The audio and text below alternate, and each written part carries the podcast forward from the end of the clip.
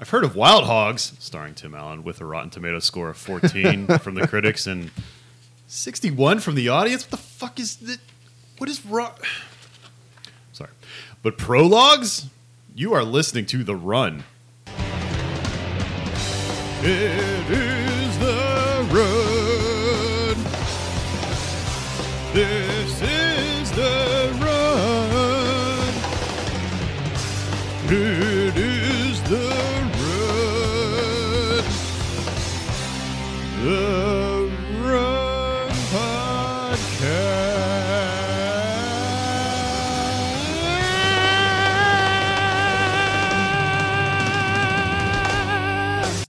Hi, hello, how yins doing?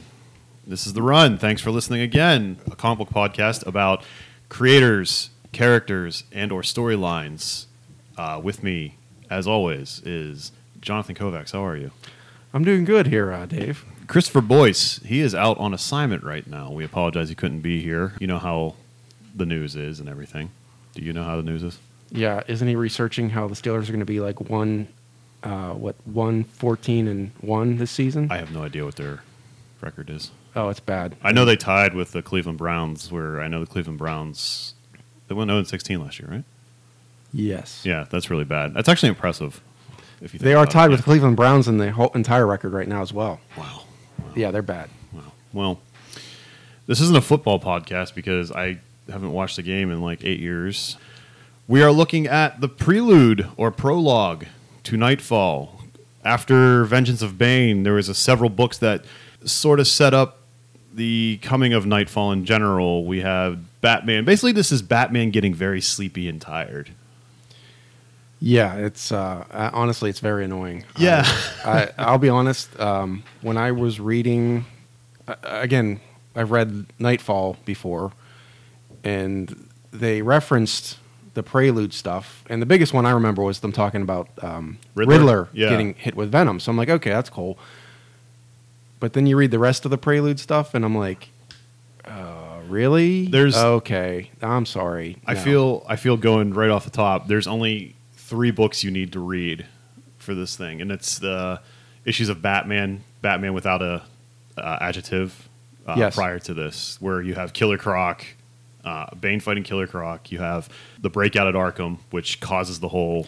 See, what's interesting is I think that's actually I, that should be part of Knightfall proper, in my opinion. But I Yes, guess well, that's what I'm saying. These yeah. three issues, as well as uh, the Riddler getting roided up as well, because they reference that multiple times in the trade for Knightfall, but it's nowhere in there at all.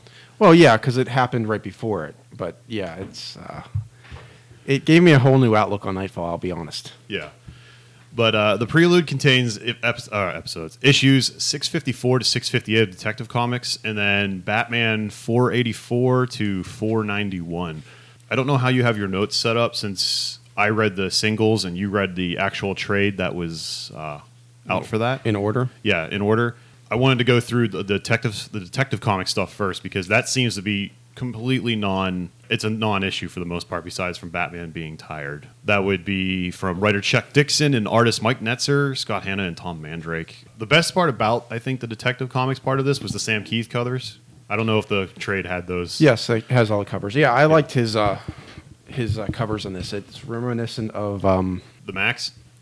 no, uh, it, how uh, Mike Kelly or uh, Kelly Kelly, Jones. Jones. does the covers for Batman. The rest of the Knightfall run. Yeah, I Sam thought he Kieth- did interiors, but that's he, he doesn't do interiors. Uh, uh, Sam Kieth uh, covers are really good for that. Yeah, you. I mean, if you look at the covers, I think the first cover and the third cover for these runs, so that'd be Detective six fifty four and fifty six. Like you can see the Maxx, the inspiration for the Maxx there. He has the usual telephone cord torn outfit, and then the other one he's hunched over getting shot. Yeah, John's looking at it right now. You see Batman coming out of a window on the cover, and it's just his costumes in tatters. But the way Sam Kieth draws the Maxx getting beat up, it looks like old school telephone cords just you know flying all over the place. Yeah, his Um, covers are really good. And again, it's it's funny because I'm going to point out that DC had some really good cover artists, but they don't have these people drawing the interiors, and Yeah, that's where they're It- lacking. it's a big cock tease. Yeah, it really is. Yeah, and then the uh, then the one other cover, like I said, I think it was for six fifty six. It shows him getting shot at by like thousands of guns, and the way Batman is uh, stooped over is exactly how the Maxx is drawn constantly. So it's really interesting looking at uh, artists' previous work before they go on to make their big thing and seeing all their inspirations in general. I mean, you could look at Todd McFarlane with his dark and gloomy Spider-Man stuff and how Spawn became from that, but that's a podcast of a different color. So in Detective Comics, it's a big story reset like most books before a big event, just to you know give everyone the gritty lowdown. And we start off with uh, Ulysses Hadrian Armstrong, who we find out is some high school cadet nerd who is bullied and eventually burns the school down after reading a bunch of books. I guess he's just a child prodigy, and he thinks he's better than. Uh, he's what? It's a military school. Yeah. a military preparatory prep school, basically. Yeah. Yeah. So he he burns down this prep school after getting all this knowledge from Sun Tzu and that type of ilk, and he goes to Gotham and hires a bunch of gangs with the promise of weapons and his knowledge. And it's a very generic story where the only difference is he's a child prodigy, like you said. He even shaves stupid uh, stars into the side of his head because he's Yeah. the general. Uh, again, Chuck Dixon is the better writer, I think, of these books. But the fact they gave him this, I don't know who picked this character for him to write, and this being his, it, it's lacking. It's just, it's a flavor of the month. It absolutely is. He And- he actually shows up again. Like I, I these villains that with the exception of Killer Croc and the Riddler, these villains we talk about, they show up here and there again. One of them dies off camera pretty quickly though, which is kind of funny. We'll get to him in a sec. I think he's the worst one out of the bunch. This is also in tandem with the Batman books at the time. So Gordon and Bats are talking about Black Mask, which is we're going to talk about in a little bit as well. I'm sorry, he's an, he's another okay villain in my book, but we'll talk to him. We'll talk about him in a moment. Ulysses, or I should say the general. I, I was writing Ulysses early on. The general and the crew named themselves the War Dogs because you know they're soldiers and they cry havoc and release the dogs of war and all that. I prefer the wild hogs of war, but only 14% of critics apparently agree with that as well. He sports, yeah, like I said, he sports a dumb mop top with stars shaved in the side of his head and other gangs saying dumb shit like Vinny Vidi Vici and who is John Galt and other shit you find on coins in general. I, it's, I don't know. It's just It's so very stupid. 90s gangster Yes. era stuff, honestly. Or not era gangster, but it, it's very reminiscent of, unfortunately, what we do remember from like okay movies and just the bad lines they use. And it's just very cliche. Yeah, I think Duxon, Duxon. I think Dixon was phoning it in, trying to prepare, I guess, for Knightfall coming up proper, and just like, all right, I just, I gotta, I gotta fucking do this. There was when Batman first encounters them. I have written here that he gets shot at and lands on a car as the general drives off. Batman somehow gets so shot so hard, his pants are torn to shreds. I don't know if you noticed that. I don't like know you might have did. to go through that. I but might like, have to look at that and see. I missed that, I think. he he got shot at and I think he fell into a car, but he gets up and his pants are shredded for some reason and it was kind of goofy there. Oh yeah, we, we start getting into gang wars. Bats watches over a rival gang called the Bad Boy Runners when the War Dogs attack them. Bats intervenes. We learn that the Bad Boys' leader name is Bojack.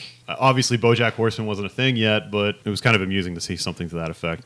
We get a monologue about young child gang members. This was also in the early '90s, so I forgot about how like gang hysteria, gang hysteria was at an all-time high. Yeah. So people Are we, were afraid. uh, that- was it really that bad, or we just perceived it that bad because I think it was because you had movies like Boys in the Hood coming out and kind of just made dumb people scared of L.A. and gangs and Bloods and Crips and well, uh, rap. that and I, I just watched uh, Predator Two and the bad gang violence in that, and it just I just was busting out laughing at the ridiculousness. yeah, of that, came out in 1990. So Yes. like that was Yeah. in the, that was in the zeitgeist. Predator 2 is a movie that was directed by a guy. This is what I always say about that movie. Predator 2 was directed by a guy that watched a bunch of uh, Paul Verhoeven movies and didn't. You don't know who that is? Uh, I probably do, but I don't know. He's the- guy that did RoboCop, Total Oh, Recall, okay, okay. just like a bunch of hyper violence movies, and didn't learn anything from them. It was like, yeah, I'll just wing it that way. Well, it wasn't bad. It was just the fact that they used this, like you said, the fear of the gang violence at the time, and it was just so over the top. Some of that stuff happened, maybe I don't know, but it was just the ridiculousness that they used that gang trope Yeah. as a. Ex- Yeah, they're afraid. They were, everyone was afraid of children joining gangs, and I, I know that's happened, but everyone makes it seem like this was a garden variety normal thing that happened. well, I just found the page you were saying about Batman being shot at and his outfit being ripped, and it looks more like. My guess is that because he was on a car and the car crashed and Yeah. hit another car, and it's like he didn't have his grapple hook with him, and he just like fell off the car and Yeah. scraped his outfit up, his Yeah. suit up. So I don't know. Oh, yes, I remember now. Congress tried banning or gangster rap in the early 90s. I don't know if you remember that. There was a big thing about that. Uh. I think Tipper Gore was at the spear of that, trying to ban rap. Yeah, I think I remember that. that what was was, also- that? That was the, the the heyday of um. What's what it? was Ice That's- T's? Uh, not Ice. Yeah, Ice T's band. Body count. Yeah, with uh, Cop Killer. Yeah, yeah, yeah, stuff like that, and NWA and Snoop Dogg was coming out. It was. It, it's just funny how you, you just remember these things and how they were in the zeitgeist, and it just permeates over into comic books. With, with the gang fight in general, BoJack takes General hostage, but the General and his men shoot at BoJack, and and then he escapes. Uh, the General escapes by jumping off a building. Well, at this time, at this point, then it, the thing is that Batman doesn't realize the general is the general. He doesn't know that the kid is Yeah, the leader of the gang. So he, yeah, the he basically falls off because BoJack's holding him over the ledge by his coat, and of course, it's oversized enough that he falls out yeah, of the he jumps coat. out of the coat. Well, I don't even know if he jumps out. It looks like he actually just like, like Yeah, he whoop, drops out, slides yeah. out of the coat, which is like so ridiculous. So Batman, this is the part I wrote down because I love it. Batman, of course, jumps off the building, saves the kid. They land, and then the general grabs a piece of rebar that has, oh, I don't know, a giant Like a block big of hunk of concrete. concrete yeah, on- he on a fire escape? Yeah, he co- well, it's a, you know an abandoned building next door, so of course. So he cold cocks Batman in the back of the head, knocks him off the building. Batman somehow does not die from the fall, and then he's like, "And I thought you were a warrior." Okay, really? Because it takes a warrior to basically, you know, not get knocked in the back of the head by a freaking piece of concrete from Yeah. a little kid. Yeah, the world's greatest detective is getting his ass kicked by some Fortnite playing chud. Well, again, you save a little kid, you're not expecting him to freaking clock you in the back of the head with a giant piece of concrete. Batman should be prepared for everything. I, I'm not d- doubting that, but you know he is also exhausted. So Yeah. Uh, we cut to Alfred shit talking Harold for some reason. And for anyone that doesn't know who Harold is, in the late 80s, mid 90s, Harold was uh, Batman's mechanic. He was like a Quasimodo looking motherfucker by uh, offering food and a bar of soap to him, you know, because Alfred's just a shithead. Harold can't talk. He just kind of like gives you the thumbs up or grunts. Like, was it I- always established that he was just a mute, or he just never talked? I just think he never talked. I, I'm sure there's probably some big reveal later down the line where he talked. Bats arrives to the Batcave after collapsing and saying how tired he is. Demands to sleep only a few hours and then be awakened.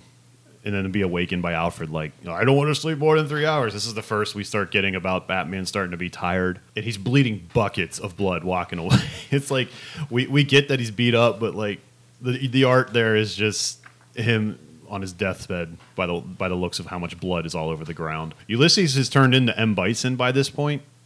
He's got the weird M Bison beret from Street Fighter Two and uh, the cape in general. The uh, his his goons mentioned that Black Mask, a gangster that we're going to talk about in a bit, is uh, MIA. These this is this is also the beginning of the the, the Batman books in general, kind of commingling with each other. They've done it here and there in the past, but it was just the big story beats of like Robin's dead or Ro- we got a new Robin or Robin's missing for the most part. But these two are reference referencing each other constantly, back and forth, month to month, which I think they came out every other two weeks. So you were getting a Batman story every two weeks, which at this point they were on their own as their own stories, but they uh, were referencing each other a lot, so you can get the cliff notes of what happened more or less if you didn't pick up the other Batman book. But they were going to force you in a little bit to buy them all just to get the damn story, which is a point of contention with people and crossovers in general. Then uh, we go to Bats going undercover as a hobo after waking up from his bloody nap and extracting info f- on a hideout for the general in general. And he goes to a cleaned out hideout and realizes that they brought all their weapons against the police because they wrote a note saying "kill police" or something to that effect. It was just, Yeah, I think it was has- just a way of tying up the story. It's just like, well, we don't want to waste three pages uh, explaining how they're at the police station, so we'll just leave a, a receipt basically saying "kill police." And then the final issue of this arc is just. I don't know. It's okay. It's but it's a it's a war on it's assault on precinct thirteen basically. It's Yeah, it's just a random. it's just the war dogs. Yeah, that they uh, wanted to take over. yeah. 'cause- It's not even Gordon's police station. Here's the one thing uh, that, and it's dumb, but little things that irk me about this is that uh, as an electrician, unfortunately, I look at the reality of this. So the one thing that makes sense is when they cut the uh, the telephone lines. That's fine, whatever. Mhm. But then right above it, there's a conduit, which okay, I'm going to say is the power conduit. So the guy somehow cuts the power line to the building, Uh-huh. but doesn't basically like kill himself. It's like, oh, it just clip, and it's like, no, no. What if that- what if he had rubber boots? he does not have rubber boots. That that much of a no. It- He's Like, not that smart. Would the soles on your boots not be enough on its own? Would you need like special boots? You would need probably an outfit like Yeah, gloves and yeah. uh, insulated tools, but I mean there'd be a giant explosion because you're cutting how many? pro- It's probably three phase. I'm assuming. I don't gonna know. say I'm just saying. seven phase. It's just No, I get I, it. I started to notice this with like books. No, not even so much comic books, but like in a lot of movies and TV Media, shows when yeah. they reference stuff with electricity. It's like yeah. I, I know it has to be for show, but that's not how that works. Yeah, I I work on cars, so whenever I see a car blow up when it gets shot at, it drives me irrationally insane because that that would never happen. You could throw cigarette butts in the oil. Like people, you always see someone like throw a cigarette butt into like a pool of oil, and it just goes up in flames and then kills Yeah. whoever's in it. But you could throw cigarette butts in oil all day long, and it won't. It won't It won't it. like Yeah. gas, yes, but it's yeah. Once you start getting into a field of something and you see that the the tropes aren't always what they seem to be, but Yeah. it, it, it's it's it's funny in a way. It would be good if it it would be good if the, the guys that cut the power to the gas uh, the police station just did fry and you just saw them turn to skeletons or something like that. Yeah, this is just an all out fight. The War Dogs now with the power of Bojack's gang and a couple of Black Mask's gang members. Uh, since they said he went MIA, they they took his gang members. Are fighting the police, and Batman finally comes in and does the Arkham Asylum Predator mode thing, where he just takes them out one by one or two two by two, and the general runs off screaming after he takes out the entire gang by himself. And to the general's dismay, he tries to play little baby boy, where he screams for his mom and then stabs Batman right in the gut, which was kind of funny because this kid has been kicking his ass for the most part. Like, imagine you being Batman in this. What would we say? He's 15 years old. Yeah, I guess. But the thing is, though, that oh, well, again, you know, it's it, it, up to this point, we're not sure that. Well, in the beginning, or I guess he did realize because he found out that the general was actually the kid, and he's Yeah. like, "Wait, what?" Yeah. So, uh, but again, at the at the back end, at the last page, he's talking to him. Like we know why he's going easy on the kid because he's a he's a juvenile. He Yeah. he's not gonna kick the, kick the crap out of him because he's a kid. So I mean, he stabs at him, yeah, but I don't think he. I mean, it doesn't really say that he hits him. He just lunges at him. Yeah. So he's just giving the kid a benefit of a doubt. Because, like, I like at the end of it, his line, you know, um, you won't see the light of day until your 18th birthday, and I'll still be here. And next time we won't, next time we meet, you will be an adult. Remember that. Yeah. So he's basically threatening him that I'm taking it easy on you. You're just some dumb punk that thinks, you know, you're the flavor of the month this month, and Yeah. I'm You'll show up in the Robin books eventually, but that's about it. Yeah. Uh, the one thing I want to point out about it, because it happens later on in this, not in this run, but in the uh, Knightfall run, is that you know the general gets all his weapons because they raid Gotham's Armory. Armory. Yeah, the and, National Guard and there's armory. like two guys on guard. yeah. They yeah. show up with four thugs, and, And they're they- just like, "Okay, here, take it all." And it's like, "Wait, wait, wait, wait, wait, wait a second. There's what? No. It's like a giant garage. Yeah. It's like not inside like any type of military base. It's just like some garage chilling on Fifth Street. Yeah, and I'll believe that they want they can take it over, but you know the thugs are going to lose a lot of guys, and there's going to be a lot more military there, and they're going to put up a fight. They're not going to be like, oh well, we don't have our rifles with us. We're just out on patrol, and you've got four guys with guns. Oh, oh, just come on in. Just yeah, yeah. Here you go. There's everything. And and that happens again. I I think that armory gets raided twice because Bane gets a hold of it later in this. Well, that's the thing. Yes, and that's then why. later in Knightfall, I believe they go to the armory again. Or I, or I might be thinking those are the same thing. Where they Uh, Trog takes a sci- sci-fi '50s robot or something. Well, that's the second time. Okay. But yeah, that's what I'm saying. Like, the, Yeah. there's like the military uh, in the DC universe is just useless. And Yeah. And they hate Superman for some reason. and it's like, really? You can't do anything by yourself. And this is why. Yeah, but Batman Batman stops the general, and it cuts to his fa- the general's family, and they get a call that the mother picks up the phone, and they get a call that he's in jail for murder and extortion and all this other horrible shit he's done, and she runs off saying my baby, and then. The rest of the family, which is the father and two other kids, and one of the kids says, "Is he going to die or get the chair?" And the dad is smiling with the other kids smiling too, saying, "We can only hope," which is the biggest plot twist I would have I, I wouldn't have expected that coming out of that, but I thought that was kind of funny. It's just like this kid fucking sucks, and we know it. That's why we sent him off the military. Yeah, school. it's almost like that the dad knew that he was. Uh, what was the Macaulay Culkin movie? Home Alone two. Lost no, New the one where he was a psycho. oh, the good son. Yeah, it's Yeah. like it's like the mom's, of course, blind to it, but everybody else in the family's like, "Well, he's a psychopath, and we're happy this happened." Well, here's the other thing. At the beginning of this arc, Ulysses was bullied. He didn't become like the the badass, if you want to call it that, that he is until he read those books. Well, I'm not even gonna say he's a badass. So maybe- because he's just an opportunist. He maybe he was just an accident, and the dad didn't want him because the kids are also way younger. The kids that are at home are way younger, and maybe that's why they sent him off to military school. And he was hoping that would finish the job, and it didn't. Well, I'm going to say that yeah, he was bullied, but I'm going to say that he just was always a little psycho, Yeah. and it's just that he, you know, he, he never really does a lot physically himself. So it makes sense that he's bullied, and then he was an opportunist. He burned a school down, killed everybody in it, but he just was able to manipulate people. Yeah. and it's just that, you know, he's the one that picked on poor defenseless animals. That's all. Yeah. Uh, I always want to point out that this is the first time that we see Bird and Bane and all the other characters that because Bird is watching Batman and then he goes Yeah. back and reports to Bane about it. Yeah, Bird does a lot of surveillance overall in this, just watching them, and Bane alludes to that they need to up the ante essentially, and that's it. It's just a one-page little diversion there. And we, the, yeah, the last panel after the family thing is just Alfred finding Sleepy Batman because this will be one of, I'm going to say two hundred thousand times that Batman is found asleep or mentioning that he's tired and weak. Yeah, and I'll be honest, I actually think that reading this that we should have did Batman first, but that's fine. It's no problem because I think that a lot of the problems that he has in this book starts with the Black Mask stuff in Batman first. Yeah, yeah, yeah. And okay. there, there's a difference in the writing style, which I think is interesting because Chuck Dixon, earlier in the book, in the run, he mentions that Batman's like, he just exhausted the whole time. And he, he expresses that. Mm-hmm. And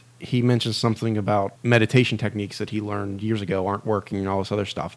And then so he, you know, he gets the job done and he's a little, he's a little sloppy with his work because again, he's exhausted. But by the, at the end of the book, we just see that he's completely doesn't care. He yeah, just, he's in costume passed out. Yeah. and- One of his rules is that you never wear the costume inside Wayne Manor. It's always in the Batcave, and he's starting to break that rule left and right. Yeah. they mentioned I guess that later just on. starts during this run. Yeah. So there's two other issues after this for Detective 667 and 58, same art team or same writing and art team, and it's just some nerd hypnotizing men to jump off buildings and crossing names off the list. One of the last names on there is Lucius Fox. That's Batman's. What I mean, he's he's at the top of Wayne Corp or Wayne Tech, but what would you call that? The CEO? CEO. Yeah. I don't know if he's actually the CEO or just See, the interesting thing is, again, this is when we were young, so I didn't. At this point, there isn't any Wayne Enterprises. It's like there's just Wayne Holdings. Wayne Holdings and Wayne. I think they said Wayne Tech's. Yeah. well, it's Wayne, Tech, Tech and yeah. whatnot. So, like a lot of it, and it's funny because I was writing Bruce Wayne's basically a, a better man's uh, Donald Trump at the time because like all of Wayne uh, Foundation's money apparently is held up in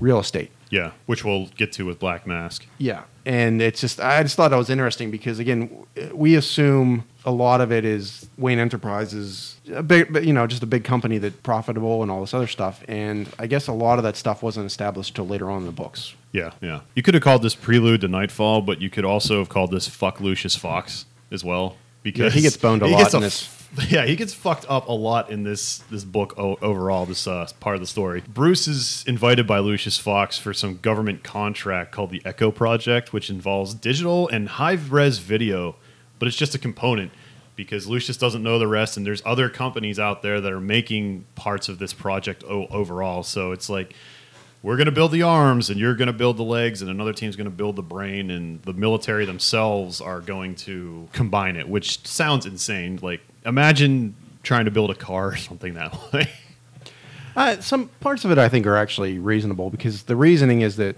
initially they don't know they only got one part of the puzzle basically, and then they take the uh, Bruce goes with Lucius and they invite their contact out for dinner, and that's when he reveals, yeah, that Yeah, the government contact, it's in yeah. conjunction with three other companies, and they just did this so that for security purposes. right So that makes sense to me. Um, and then we find out that yeah, that or you mentioned him that the other guy there, there's somebody basically looking around trying to find everything. yeah the the bald nerd at the beginning that was hypnotizing men to jump off buildings those were the other presidents of the companies making this project. Before we find that out we get to see jean paul from sword of azrael show up as a security guard with the worst overbite from beavis and butthead i've ever seen in my life. I don't know what is going on with the art here. It looks insane Uh, maybe I'll throw it up on Twitter, just let people see for themselves. Because there's a couple panels in here just goofy, and the art is all over the place for these books. I don't know if they were rushed or something, but like looking at some of these splash pages here with Azrael and Robin jumping around, it just I don't know. It looks very rushed, and the shadows are all over the place. I don't I, I don't know what you think about that. It's a better artist than I am. Not, I mean, I'm I'm not an artist, but it just it seems like the quality just dropped off with because then it picks back up in other spots. Like it, it I don't know. It's It- very inconsistent. yeah, it seems like he just drew the boring pages first, and then he realized he only had two days left and just cranked out all the uh, action pieces over a weekend. But John Paul is a security guard now and is offhand talking about Wayne Tech break ins to his boss or his, his superior. So after the mention of the break ins, Robin suits up with Azrael, who's wearing a modified version of his, their words, not mine. Azrael's costume and Batman's costume. I don't see it. It looks like another villain we're going to see in a bit, and they even allude to that later in Knightfall. That causes Azrael to go insane. His name's Metalhead, but I think he's badass. See, I don't believe any of that. Yeah, I don't see it being a resemblance or a combination of the two outfits um, Of Azrael and but I, Batman, yeah, yeah. but I also, I guess you could say it's a similar to Metalhead's outfit, but that's like saying that's because it's, they're both black. I think it's that close that it scare like it resembles it. That Robin later on thinks that this caused Bruce some mental fatigue. I'm like, N- no. Especially with a jobber villain like Metalhead that we'll talk about in a Oh, second. Because he's only been in eight. If, I looked it up. He's only been in eight issues ever, and three of those issues are flashbacks of one panel to this. Yeah. Yeah, because it's like, oh, okay. I was like, and I look at it, it's like Batman 500, and I'm looking through it, and there's just like one panel of Metalhead, and then him remembering the fight, and it's like, all right, well, he's never showed up again, or maybe he got killed off panel as well as Cypher. But spoiler alert. Azrael's costume sucks ass. I don't know why. Even the cover for this shows him in his sort of Azrael outfit, which was the one we all liked. It's just a black ninja outfit with a bunch of 90s bullshit bolted onto his arms and legs, like the pouches and the pods and all that. And he has a big tassel, ponytail tassel on the top of his head, which, if you're going to think about pragmatism, why would you put that on your head? Because someone could just grab that. Yeah, I mean that's the part where That's- it looks like Metalhead, which yeah. I don't. Yeah, well, Metalhead was a weapon, at least. But again, that's that's where the resemblance maybe can be, but there's no point to it. Yeah, it's it's insane. But Robin and Azrael get in on the find the robbers of Wayne Tech, which are just some purple ninjas with chainsaws trying to get at the Echo Project. We see Azrael go crazy again and get the chainsaw off one of the ninjas and almost takes out his eyes with it, which is a pretty good scene, I think. Well, I think he's trying to cut his head off, but Yeah, I mean, but it's like right in his face, and the artist right here was actually pretty good with the intensity of the eyes and the panic of the other uh, purple ninjas. But Robin stops him and snaps him out of the system. As we mentioned before, the system was the program that made as uh, Jean Paul become Azrael, and he basically turns into a machine with no free will and just you know murders, and later does CAD drawings, I suppose, as we'll find out in the actual Knightfall story itself. All right, we cut to that nerd again, getting the second CEO that we find out later is part of responsible for this Echo project, and what I can only call a I don't know, a 10 car pile up. He, he makes the CEO walk into traffic, which causes tractor trailers to overturn and basically smush him into nothing as he walks away. And the last name on this guy's list is Lucius Fox. And through a very confusing turn of events, we end with Jean Paul looking at security footage of the job the next day while his boss talks about the purple ninjas being caught and saying he wants to know if there's other inside men on the job that would know about this. And they see the bald guy who we find out later is called he calls himself the Cypher. He's the Muzak repairman. yeah, Yeah, like it, it gets so.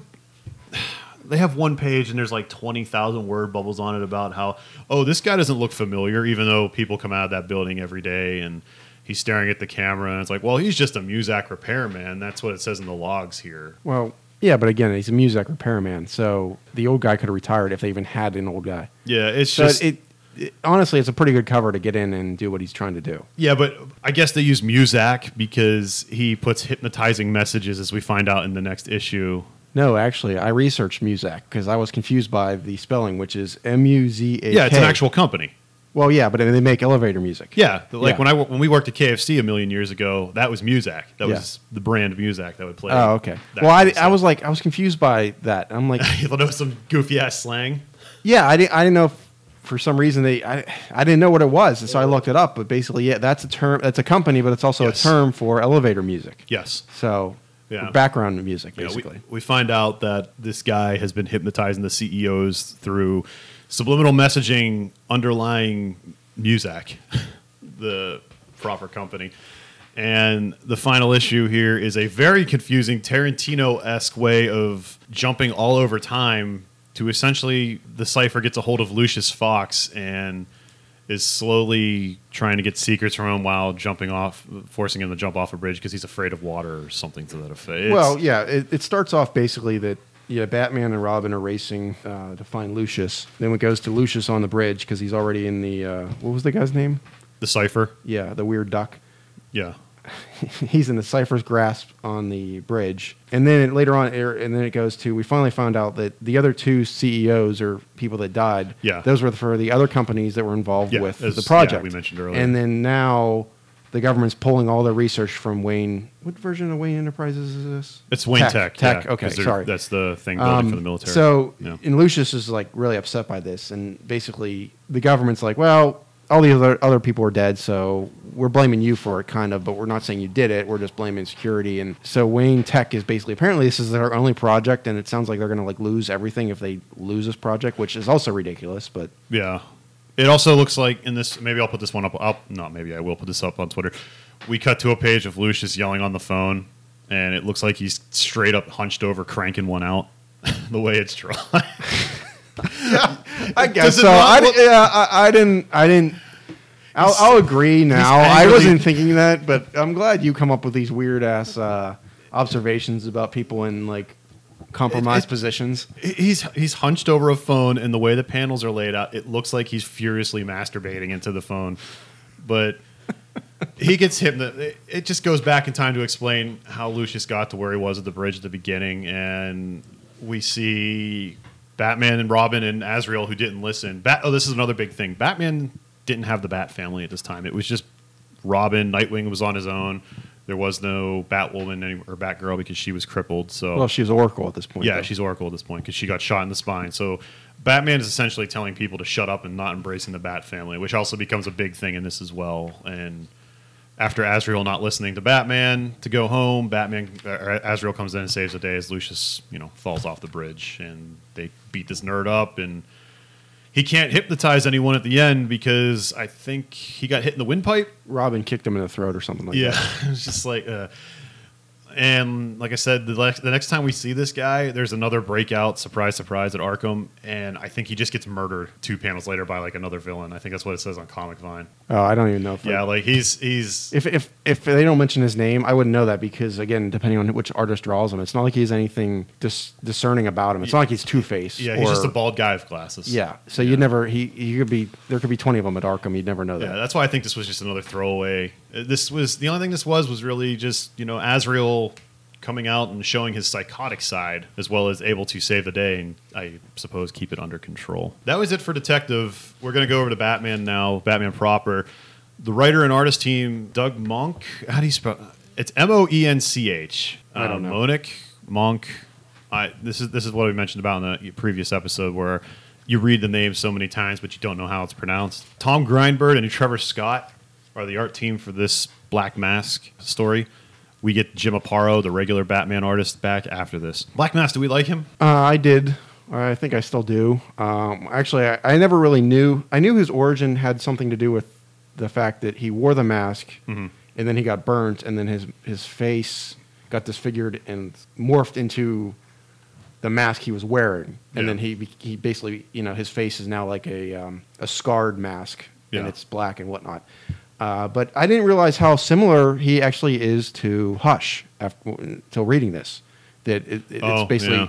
Yeah. him having a hard on for Bruce Wayne because his, uh, His cosmetics family- company Yeah, his family bought him out up. and made him go away. Yes. Which I think is a pretty sweet deal. If you fuck up your company and then some company offers to help your company out and buy you out and say, get out, we're taking over, see ya. Well, Yeah, right. But if he's not sane, which he clearly isn't, Yeah. you're thinking they're just trying to ruin his company and t- run him into the ground. Even though his beauty product apparently melts people's faces and disfigures everybody. Yeah, yeah, he was a Simon or Roman Sionis. Roman Si- Sionis, we'll go with that. That's his name. Was a so Roman Sionis, who is Black Mask. He was a cosmetic CEO for his company, and one of the products they made when they were starting to go under, they rushed something out that burned people's faces. Essentially, it was supposed to be waterproof, and it just melted faces off, and that's when he went under.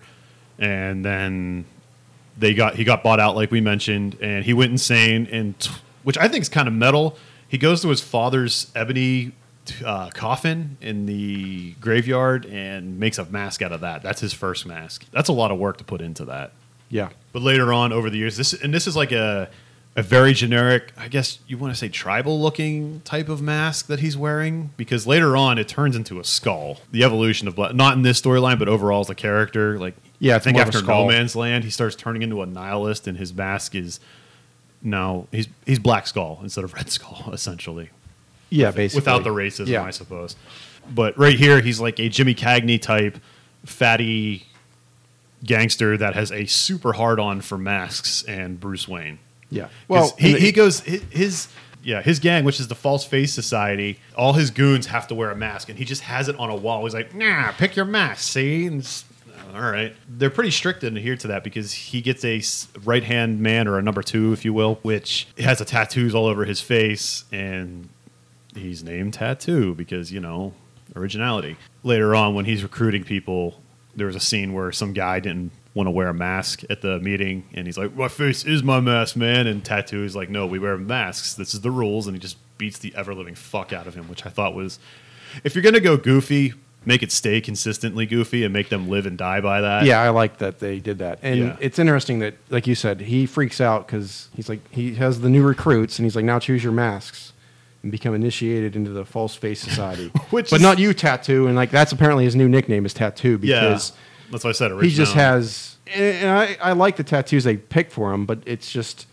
It's just squigglies all over his. Well, I mean, the guy's, like- all, you know, he's he's a black character, assuming because of the shading in the book, and the tattoos are just geometric shapes. I'm going to say, and they they are cool, but that's that's apparently already his mask. So it's like, all right, Yeah. and then he yeah he beats up his existing number two, which of course is wearing a stereotypical Oddjob looking mask, yes, yeah. Uh, which I thought was from James Bond. yes a um, little on the racist side now that I think about yeah, it. Yeah, it looks a little like old Fu Manchu looking as well. Well, that's. Yeah, I mean, again, unfortunately, we're still in the early '90s where Yeah. a lot of stereotypes were like that. Yeah.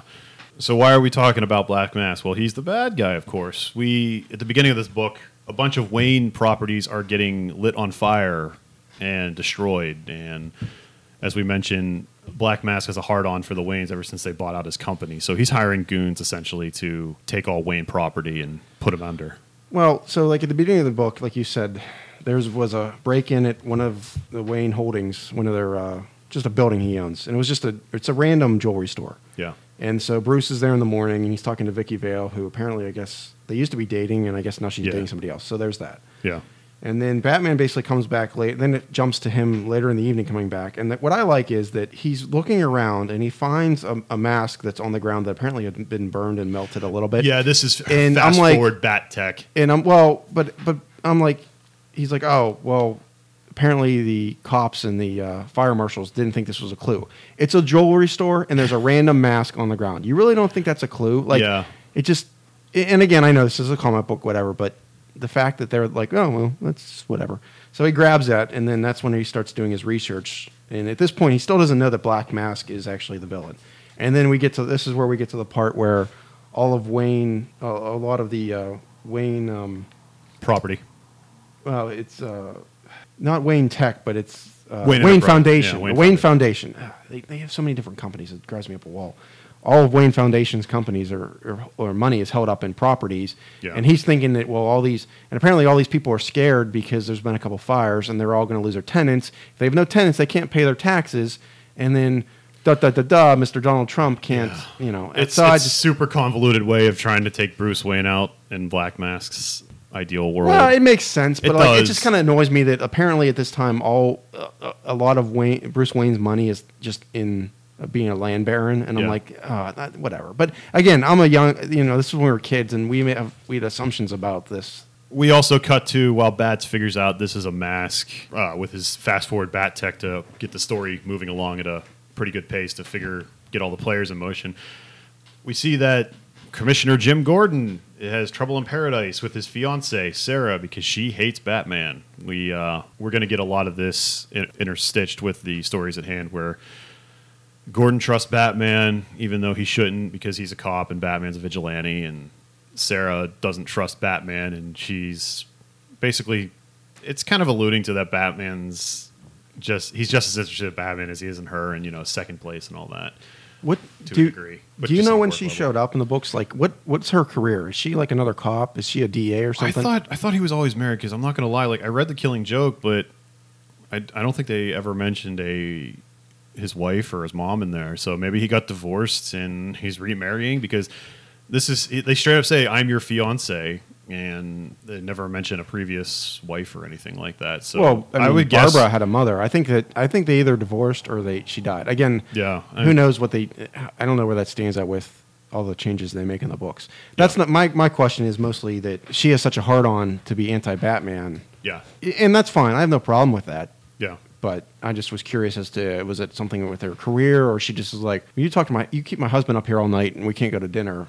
Yeah. that's why I don't like you. Because that is referenced later on as well. Yeah, yeah. So we get Batman figuring out that it's Black Mask, but in order to do so, he has to go undercover into his gang. So he puts on the whole Mission Impossible rubber mask. He gets in pretty easily. He shows up at one bar and is like, "Hey, I want to join Black Mask gang," and they're just like, "Oh, okay." So they'll take you to Black Mask, and just remember this for later up in the story, which I, I find pretty amusing. So he goes over to pick Black Mask. Is like, all right, well, pick your mask, and I think he ends up giving him a mask, which is just a the share zone version of a skeleton, and calls him Skullface. Like this is Yeah. like some this is some Adam West type level stuff, which I kind of enjoy. At this point, I just want to point out that apparently Gotham City has the best gym system for the homeless, because previous uh, it's been mentioned that uh, whenever Wayne Holdings was taking over uh, Silas's company, he had a girlfriend Circe or whatever that was like some really good model, Yes, yes, that was part of it. and so she is now in the subway in a bunch of robes, and apparently, and and they don't tell you this, but I guess they do show you some stuff that I guess she must have been unfortunate enough that she used She one was of the one of the victims of that makeup. yeah. yeah. So her face is so disfigured and whatnot. And then you, there's two gang members with goofy looking masks, and they're like, okay, put it on Circe. And it's a mask of a beautiful looking woman. Cut to the next time we see her, and Oh, she yeah. basically has. Nothing on. yeah. Well, you know, it's basically like she's be- her body is ridiculous. I'm gonna Yeah. say because I, don't like her, but it's like if you took Kim Kardashian, you melted her face, but they still kept her in the regiment that her body is a knockout. And homeless in Gotham City have the best gym system. That's all I'm saying. comic books. Yeah, I guess so. I mean, because she's straight out living out on out of a, a bag. I mean, she yeah, she's she has like a little old lady homeless cart thing, and she looks like something out of a penthouse magazine in the next panel. yeah, I know it's comic books, but it's just I just was like, Yeah, it's it's pretty funny. So Bats becomes Skullface, and he's undercover. And his first initiation thing is to burn a Wayne Tech build or a Wayne Corporation building or a Wayne Enterprise building, whatever. We're just going to interstitialize all these things. Is that a word, interstitialize? Probably not, but you know what I meant, Yes. right? Yeah. Yeah. So Batman figures out, oh no, my guards are in on the take. I have well, no, to he, tell did, he he asked them. What's weird is uh, this is one of the things I, I, I had to read this a couple times because uh, there's a panel. You've got the Tin Man goon, the Wolf Man goon, and then you've got Skullface, which is Batman. Yeah. So you've got the Tin Man saying, "All right, we break in through the service entrance, go down to the basement, torch the place." And then the Wolfman says, "No guards, no alarms." And then Batman says, "The guards have been paid to shut off the alarms," which they clearly screwed up the word bubbles, which is a problem sometimes. They do this a lot. I've yeah, and it, it's really I know it happens. I don't, and it still happens to this day. yeah. but The lettering is all over the place. yeah, and it's very distracting, and it's sometimes very. It it took me up. I swear, like four or five times. balls. I was like, "What is? I can't figure this out." And then, but so that's where Batman figures out that all of his apparently all of the Wayne Tech guards or whatever uh, Wayne Industry guards are And have all been bought off. Yeah, that would also explain when we talked about earlier the purple ninjas easily getting in with a chainsaw. I, I suppose it's all connected Well, in some way. No, I think they just were able to break in. I think Oh. that because that's different. These, these guys are com- committing espionage, whereas Yeah. those guys were just trying to steal a safe. Oh, okay. So I'm, I'm going to say that's different. All right. Yeah. So we find out. Yeah, like we- like we said, they're on the paywall. So they beat they beat up the guards. Robin comes in to help, and then Batman. Bruce gets into his Batman garb for some reason, which is kind of ridiculous. It's just like maybe just stay in the shadows and take off your mask if you have to. It just seems like a time waster. Like, oh, I got to put all this stuff on. They he goes to uh, Time waster. I mean, he changes that outfit pretty fast. yeah, but I mean, in actuality, it's like I got to get all this stuff off and back on. But he goes to tell Robin to warn Lucius Fox that all these guards are in on the take, and we cut to Black Mask bringing Lucius Fox out of a closet, and he starts punching him in the face, and then putting his blood all over his mask, and that's the end of. So the funny thing is, when I was first reading this, I was like, did they already put Jean Paul in the Batman outfit? I was really confused. Yeah, the coloring. But it's because he's. I guess he must have dyed his hair blonde. Yeah, he's- and I, it took again. It took me a couple times to realize. Oh, that's just Bruce with blonde hair. I was really confused by that uh, initially. I, I did too, but then I yeah he's he's blonde when he's undercover. Lucius Fox kidnapped again, even though this technically happened first in the timeline, where Black Mask is beating the crap out of him in order to get the secrets of Bruce Wayne's mansion's security codes. I think that's what it is. yeah, he just. Yeah, he just wants to get. He's just in. like, give me the keypad to the front of the gate so I could go in there and beat up Bruce Wayne. Like, it's this is uh, so ridiculous. Like I said, in the Adam West 1960s way, but then they do dark stuff like he's rubbing with his fingers Lucius's blood all over his mask, which I don't know. It, it's it's weird, but I suppose that works in a good good way. I don't know.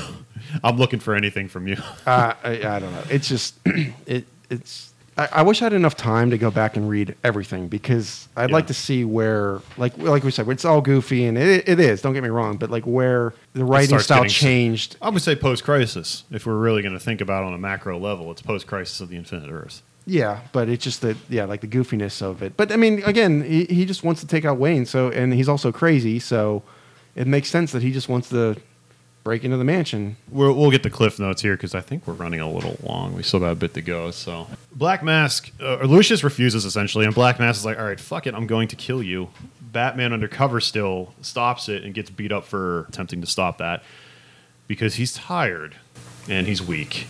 Because also he was staking out Black Mask's gang during all this, and he was only working on two hours of two hours of sleep, or more or less. Yeah, so that's well the one thing, like you said, with the with the uh, meat. Whenever Tattoo beats up the guy that's like, That doesn't wear a mask. yeah, well, because I mean his teeth are pretty broken, so he has a pretty good looking mask anyway. Uh, I just like to point out that Batman is like, wow, he's he's really fast, and he's as fast as I was in my prime, and I've been slowing down lately. Is this the first part or the first time when we start mentioning that Batman has doubts about his abilities? Because I'm like, wait a second, this is Batman. He doesn't. Yeah. No, this is this is a bit ridiculous that he's like that guy's really fast. Um, Yeah. what really? it this is well this i think this in the timeline this is the first time he starts getting tired because he's doing surveillance on black mask as well on rooftops Yeah, it is, is, but it, just the fact that he's referencing that the guy's faster than he is, and I'm like, Yeah. no, he's not. But Yeah. okay, whatever. when he gets beat up they realize that he's pulled his mat his face is fake and it's a rubber mask that he's wearing and they pull it off and they're like this is bruce wayne so Well, no, it wasn't even the rubber mask. It was just he was wearing a fake scar. Yeah, yeah, but then they pull off the mask and all that, and they realize it's Bruce Wayne, which is something you'd see in the cartoon, where it's, they couldn't put two and two together and figure out that hey, maybe this guy's Batman as well, because Batman keeps showing up with this weird, mysterious fella. Black Mask thinks that Bruce Wayne has it out for him, so he runs away while Bats beats up the rest of his gang members. Him and his uh, second man, Tattoo, they run away and they're down at the Gotham docks. It's just your generic Batman fight with Tattoo, but Tattoo tends to get the upper hand for the most part, which shows him getting weak again, as well as Batman now has got a serious nosebleed, which will run over into the next couple issues as well. The art also changes into like a Mike Mignola style. When he's fighting Tattoo, it reminds me a lot of the Hellboy artists type of work as well. I don't know if you've ever seen his Batman artwork, but Yeah. it's very it's very reminiscent of it. Like I this is a different artist, but his his art was kind of all over the place too. Not in a bad way, I suppose. Like it just it just seems like to change styles over time, like heavier inks. Yeah, at the end, it, it's the art's not that bad. I don't think. Yeah, Black Mask jumps into the wharf after Batman beats Tattoo, and the police recover his body later, but it's not his body. It was a random Wayne Company corpse that was a cover for Black Mask to get away. And Batman just gets starts angry. He's like, "Oh, I failed," and it's like, "Well, this isn't the first time you failed, guy. Like, relax." But maybe he's just mad that some fat Jimmy Cagney looking motherfucker got the best of him. Yeah, like I said, I was. This is the first time I read the precursor stuff to Knightfall, and he. I thought he got like deathly ill as, as part of it or something, which Yeah. he doesn't. No. And I'm like, what? What? Yeah, what? yeah. Because But- again, okay, so the next issue we get in with Metalhead, and again, it's like, I like this guy a lot. I wish there was more of him. He's so fucking stupid. He's just wearing black spandex and he's got spikes on his face and he's got this big long ponytail of spikes on his head. Like I a will tassel. admit that the, the head whip is impressive because he's able to just turn his head and make this whip. Do you imagine how fucking sore your neck would be or you get headaches constantly? This Well, unless he's been training for this for who knows how long, apparently, because he's like that accurate that he just flicks his head and the whip goes and he just smashes a, uh, a He beer. literally, ev- yeah, he smashes a beer and then he eviscerates these goons in a bar because he's also looking for Black Mask, and they're just making fun of him. Like Yeah. they're laughing at him when he's asking for Black Mask, and he keeps saying that he hates comedians and he doesn't like funny guys. But yeah, his his method of attack is essentially just whipping his head around and stabbing and gutting people to death, I suppose. But apparently uh, thugs in Gotham don't have guns either because I would think that half these guys would have a gun. I think these were. He's at this bar. I'm thinking these are just regular dudes, and he's just asking where Black Mask is at. And we're under the impression that this guy's trying to hunt down Black Mask too. yeah, the nosebleed, like you said, is really because at the beginning it starts off where he. Batman. Batman's just uh, being all pissed off that Black Mask got away, and they really his nose is bleeding, and then he like swings Grapples away, on away. the grapple hook, and they the fact that there's this giant uh, Blood spot on a gargoyle Yeah, that and I'm he's like- standing on. what, what does Batman have cancer now? Like, like they, they, it's just a bloody nose. It's not like it's and like again, they don't really. It, I guess he got hit in the face and they broke. Oh, it, his nose is broken. That's what it is. Yeah. But it's just that It looks a like a deal. gunshot wound. Is, Yeah, he left the gunshot wound behind. But that's in general. Like when he's going up the stairs, when he comes home bleeding all the time in these books, it always looks like he's been stabbed or shot multiple times. Well, and again, so then uh, right after that, we jump to the Batcave, and Alfred's like, "I need to reset your nose, and here's some food." And Batman's like, "Screw my nose, and I'm not hungry." And I'm like, "At what point does Batman like?" This this is the part where I started getting annoyed because I'm like, I thought Batman was supposed to be like the world's greatest detective, in the the the height of basically human achievement of whatever, and all of a sudden he's like, "Well, because Black Mask got away and he killed two people, I want to say." Mhm. I'm not going to sleep. I'm not going to eat, and my nose, I'm not going to be able to breathe correctly. So that's going to get the job done. It, Yeah. At what point does he start to like? This is a part where he starts to become completely. He. It just annoys me that he's that bad at recognizing his own health. Yeah. And like I said, the difference in writing between this book and uh, Detective Comics are astounding to me because Chuck Dixon writes them that he he he's exhausted and he just is tired the whole way. And the way they draw it, he's just it's just a completely different way of looking at the character. Yeah. And it's just this way makes him very whiny and he annoys the hell out of me. And yeah. it like I said, unfortunately, changes my opinion of Bruce Wayne for the this arc. Yeah. We also cut to Tim Drake, the new Robin, who lives in a pool house on Wayne Manor with his father, Jack Drake, who's handicapped and in a wheelchair at the time. And we get our first appearance of someone who will become very important later in this series called Dr. Shondra Kinsolving, which is she's a holistic medicine doctor, but she also has regular medical knowledge, but she is essentially a chiropractor and acupuncture type of doctor. Well, she's a physical therapist. and yeah, well, a physical therapist well. but yeah, she believes more in um, homeopathic medicine than traditional medicine. Yeah, just like Steve Jobs, and we all know how, worked, how that worked out for him. well, that's another debate. It- homeopathic works for some things; it doesn't work for everything. Yeah, yeah. Or it hasn't. They haven't figured out the magic uh, cure for it yet. And she's going to have magic powers later. I'm just going to put that out there as a spoiler, but we will get to that in a few episodes, I suppose. While Bats is looking for clues, Metalhead's getting sleep. Yeah, this is. I, I made a note of this that they showcase that this guy's at least smart enough to sleep, whereas Batman's been working all day, Yeah. trying to figure out Metalhead or Black you know Mask. Black Mask. Go to sleep. Yeah, they're both. It, it's it's when you think about it, and I regret it. It's two people trying to achieve the same goal, but the bad guy is actually smarter than the good guy. Yes, yeah. and it's just it's interesting. Like I said, that Batman now has completely ignored all rational thinking. like a bad guy you normally does in these Yes, books. exactly, and he's just off his rocker because again, unfortunately, we don't see Black Mask again. I don't know how long for all this effort that he's putting into this.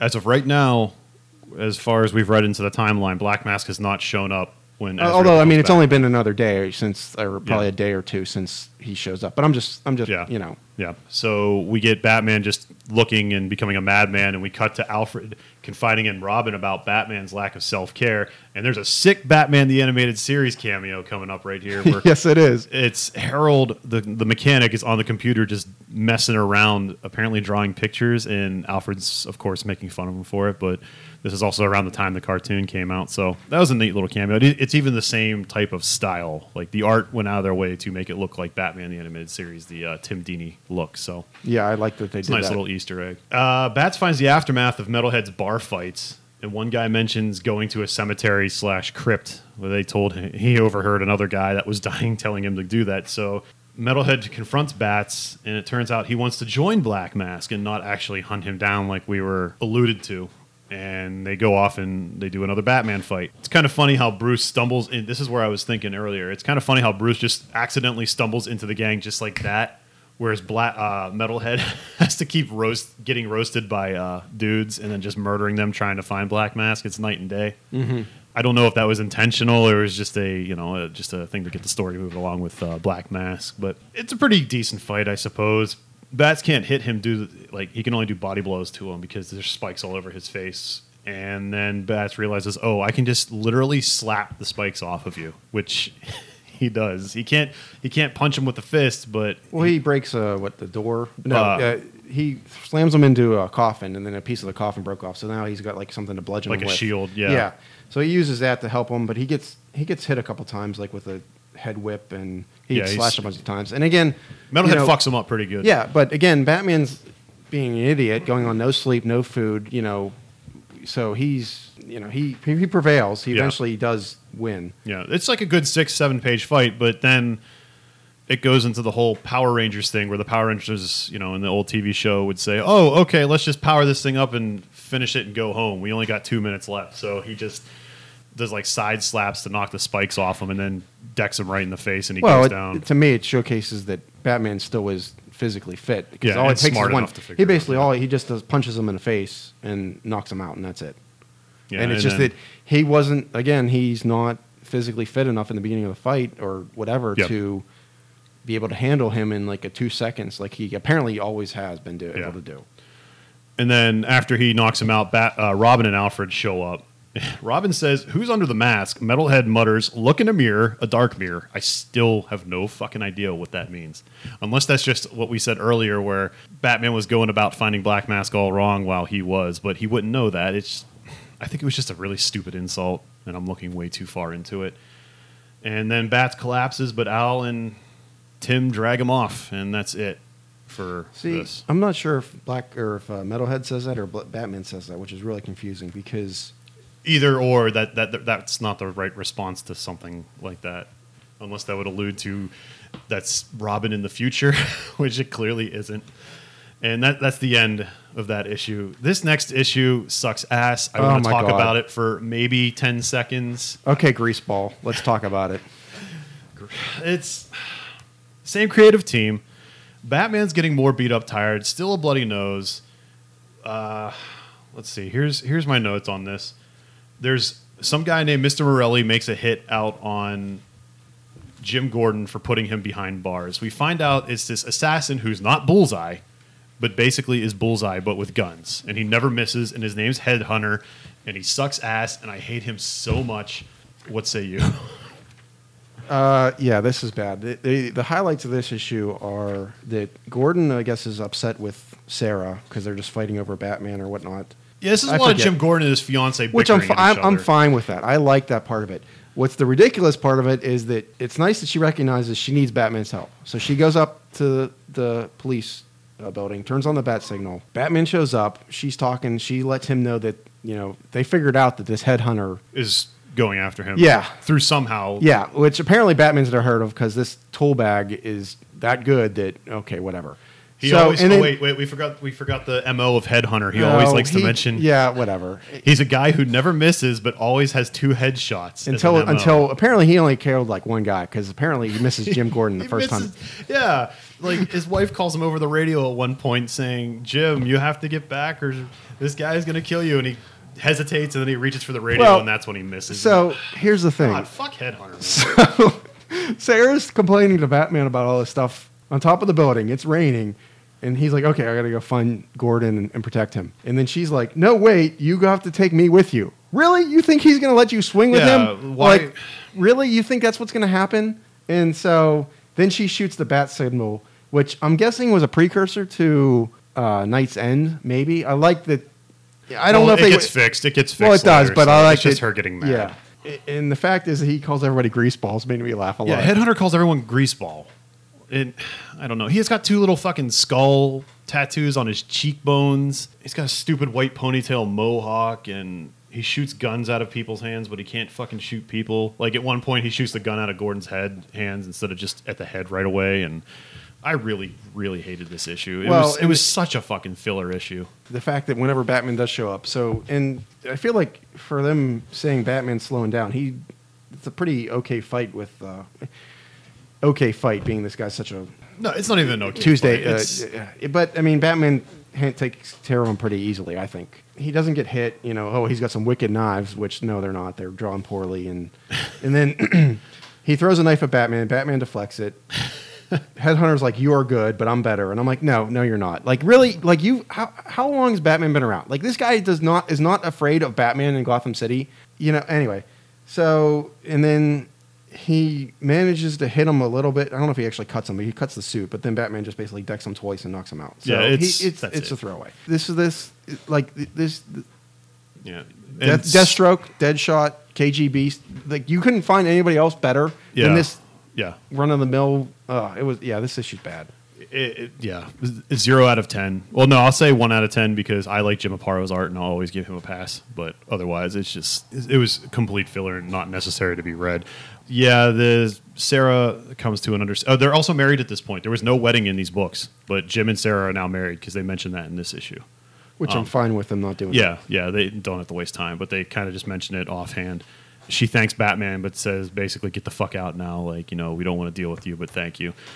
And then we follow up with, we get another team up with Robin and Azrael, where Bats recaps sort of Azrael to Tim in a half a panel, where he Yeah. basically says, "I went to Switzerland and met the guy."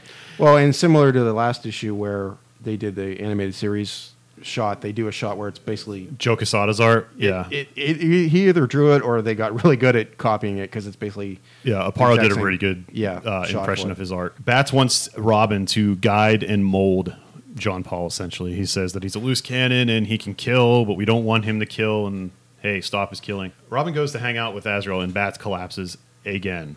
This may be the fifth time we've seen him collapse now. At this point, it's just like I should just start playing Curb Your Enthusiasm ending music over it every time Batman falls down or stumbles away. Jean Paul is told about the strict copy machines at his job as some dude mugs to the camera or the reader. Uh, it, in the security ish for Jean Paul's security job, he has to overlook people making copies for Wayne Tech because if they make too many copies, they can send those copies out to corporate espionage in general.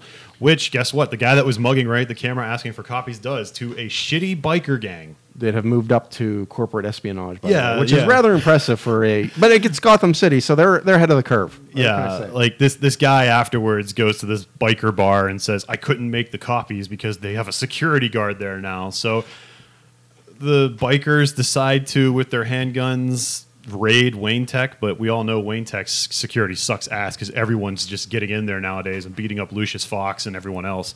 So Well, unfortunately, that guy comes back with him, who's a Wayne Tech employee. yeah, he gets them in. the he's like, "Hey, Charles, it's uh, are you in charge?" yeah." Well, no, he's like, "I forgot my key, my key. Let me in." Okay, no problem. Yeah. And then he just clock that guy. Unfortunately, Robin's also teaching Jean Paul stealth instead of just you know brute force. He's the uh, yeah, and that's the interesting thing is I thought that this Jean thing- Paul's reckless. Well, no. What, what I'm getting at is, I actually, again, before reading this stuff, I thought he was going to be earlier in the books, and I thought his training was going to be more extensive, which I found out it wasn't. So it's a precursor to why this whole thing failed. Yeah. And like the first, I mean, it's just little stuff that Robin's trying to teach him. Like we don't go after, like if they already have the guns, we don't go after them. Like you have to disarm them first, do this, do that. Yeah. It's just little things. Yeah. And as you said, this is the first time. This is actually when he gets the outfit. This is whenever John Paul actually first gets the job at Wayne Tech. This is Yeah. like the first thing. So Yeah. Apologies for being a little out of order. It ends with Bruce finally asking for help from Dr. Kinsolving, like admitting that he's starting to get tired and beat up and he needs to talk to a doctor of some sort. And that that's it, essentially. What I like about it though too is at the end of the fight with Robin and John Paul that, and they do a pretty good job of actually handling everything. Beating Nobody up gets the Sons of Hamarchy. yeah. I mean nobody gets of shot. They they put them. They you know they busted up, but then Robin said you did a good job, man. And John Paul's like good. Just look at this carnage. Which they were in a fight. Of course, there's going to be whatever. Yeah. He's like if we gave each other half a chance, we'd make a good team. And Robin's like hmm, sounds like me talking to Batman. I just think it was interesting they put that in there as the way their relationship changes. Yeah. The whole X run that that this John Robin Paul's is like Batman and John Paul. well, the John Paul's like, we could make a good team if we work together. Okay, that's cool. And Robin's like, well, I've been saying that to Batman, but Batman's Yeah. been pushing me away.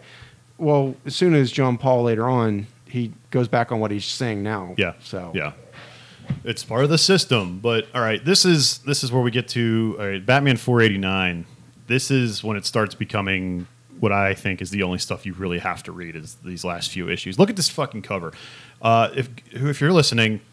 If you're you're listening right now, 489 Batman Volume One, 489. I want you to look at this cover. Did you know who that was? It's got Robin knocked out in the corner. You got Batman jumping on Bane, who's finally showing up, and he has some green dude in underwear in a headlock. Did you know who that was? initially, no, because Neither did I. I thought it was some. It looked like fucking Justin Timberlake around the 2000s when he had that curly ramen hair. yeah, I was like, who the fuck is? It's like it kind of looks like a Killer Croc type looking dude, and yeah, it's it's Killer Croc. There's a, the covers for these couple issues before Kelly Jones takes over are very Liefeldian. I would yeah. say. I don't. Batman has 80 teeth. Like, look at that picture of Batman on this cover. He has way too many teeth. The Killer Croc has too many teeth. It's I don't know. It's I- still I was better than to- what I can draw, but Yeah, I was trying to. uh, Was it Travis? Oh my God. Charest. Travis Charest, draw- he's come a long way, dude. He's a good artist now, but Oh, I feel like a shitbag. no, that's okay. these, these these these covers aren't good, but you well, know, I it's like better than what the, I could. The draw. last cover with Robin and Azrael jumping, that one's fine. I like all the other characters in this because, like you said, it's very Liefeld-ish. It's Yeah. better than Liefeld because Yeah. he can at least draw wrists and hands, and uh, we don't see any feet. So maybe he is like Liefeld because Batman's one foot would be blocked by Killer Croc's. yeah, hand, there's a lot of feet hiding on this cover. In fact, Killer Croc all of them looks horrible. Yeah, Killer And Croc looks absolutely was- awful, and Bane doesn't look powerful at all. Well, I mean, he just looks like a regular muscly. Like he looks like John Cena. I mean, Yeah, muscly, but, not like the the brute that he is. So yeah, that that covers. Pro- that's that's kind of funny that I just found out who that cover artist was. We get a we get a recap of Killer Croc. He's kind of just a scared boy now and living out on the street after getting his butt handed to him by Batman, and he's recalling his glory days. Interstitched with this is Bruce talking with Doctor Kinsolving. Croc's Croc goes on a rampage because some homeless guy kind of bumps into him, gets scared, which reminds him of his childhood of getting bullied. Yeah. Yeah, so then he just he, he just kind of like goes into that rage mode you'd see Wolverine go into. Bane sees this on TV because the news is covering it, and Bird fills him in on how he almost beat Batman. So Bane decides to test his strength against this, which I think is pretty cool. I like when villains go against each other, gauntlets like this. Uh, Robin sees a report while Bruce sleeps saying Batman. Well, has- the reason uh, you skipped over why Bruce. Oh, I'm sorry. Yeah, I mean, Bru- yeah, Bruce and Kinsolving. Go ahead. You, you, you go ahead well, and take that. He finally makes an appointment with uh, Dr. Kinsolving. They're just talking at the botanical gardens. Yeah. He's just starting to explain his issues that he's having. He's exhausted and whatnot. And then she also brings up the fact that I guess she must have got a scholarship from Wayne, Wayne, Wayne University, Wayne Yeah. Enterprises, whatever you want to call it. and he had no idea. Honestly, had no idea, and he actually thought that was the reason he chose her, but it was just a coincidence, is Yeah. all. And she Yeah. thought it was spe- special for whatever reason. Um, and then basically they're just talking about he's just talking about how exhausted he is and just tired, and he recaps his history to her, which he's not sure if she knows, and she says she does. Because everyone knows. Yeah. Because he's, like you said, he's one of the most popular people, Prominent people in prominent people in, yeah. like in America. So. And then uh, the only thing, I mean, it's not that big a deal, but the thing that's interesting is that for her being homeopathic, she does issue, she does prescribe him some. drugs. Yeah, I can't think of that. What? what It, it doesn't matter, but she she has a rate. She's not just a quack. She actually has medical training, is what we're getting at. well, uh, she's not a quack. It's just that, Yeah. yeah. But Like she does she doesn't believe in all like I mean we'll get into it later, but like she has the healing crystals. I'll say you that much. but yeah. So like you said, then Robin uh, sees the report. Uh, I want to point out that this is the beginning. This is the first issue where we see the Batman or the Superman memorial. Yep, I have that Uh, written down too. Superman armbands. badges. Yep, they started wearing the Superman armbands around these uh, couple of issues because this is around the time Death of Superman happened. Which is funny because the first one we see is on Azrael. Yeah, yeah. Azrael's the first one to step up and show it. Uh, I believe Batman also wears them in the next issue. Uh, Robin's also sporting one, which is a cool continuity world building. Yeah, Batman does have one in the next issue, but I Yeah. just I thought it was interesting that out of all the characters, Azrael's the first one to wear one. So Robin sees the report of Killer Croc while Bruce is passed out, and he says Bats has to show up, or else other crazy people are going to get the gist that like Batman's letting this guy run free. Why don't I get to run free? He gives the costume to Jean Paul to kind of cover for the the legend of Batman, while Bane also suits up to go kick the crap out of Killer Croc in this. He's in a mall now, I believe, an outside mall or something to that effect. Well, no, not Yeah, he's mall, inside, yeah, yeah. inside. It's, it's whatever. Croc is just attacking everything. Robin and Jean Paul, now as Batman, shows up to fight, and Jean Paul sees Bane and immediately shits his pants. Well, not literally shits his pants, but he's completely stunned. Bane steps up the Croc. Yeah, So actually, I, I think that's a pretty cool image the way they do it because uh, there's a closed circuit TV. I guess it's a electronics store, and him and Robin are fighting Killer Croc, and then Bane shows up, and I guess there's a cam. It's one of those old setups where there was a camcorder yeah, in the the store. idiots would always go in front yeah, of the TV. yeah. So them, yeah. Batman is Robin and Killer Croc have their backs to the TV. Batman's facing them, but he sees the TV and he sees Bane in the TV, and he's like, "Well, who's that?" And he turns around. And then Croc basically gets him in a uh, wrestling hold, and a full Nelson. yeah. yeah. And I think that that image, I actually I think that was pretty cool. I like that Yeah. they did that, and Yeah. it's just like the reveal to Batman. Well, it's not even Batman at that point, but just the reveal, and he's like, "Who's that guy?"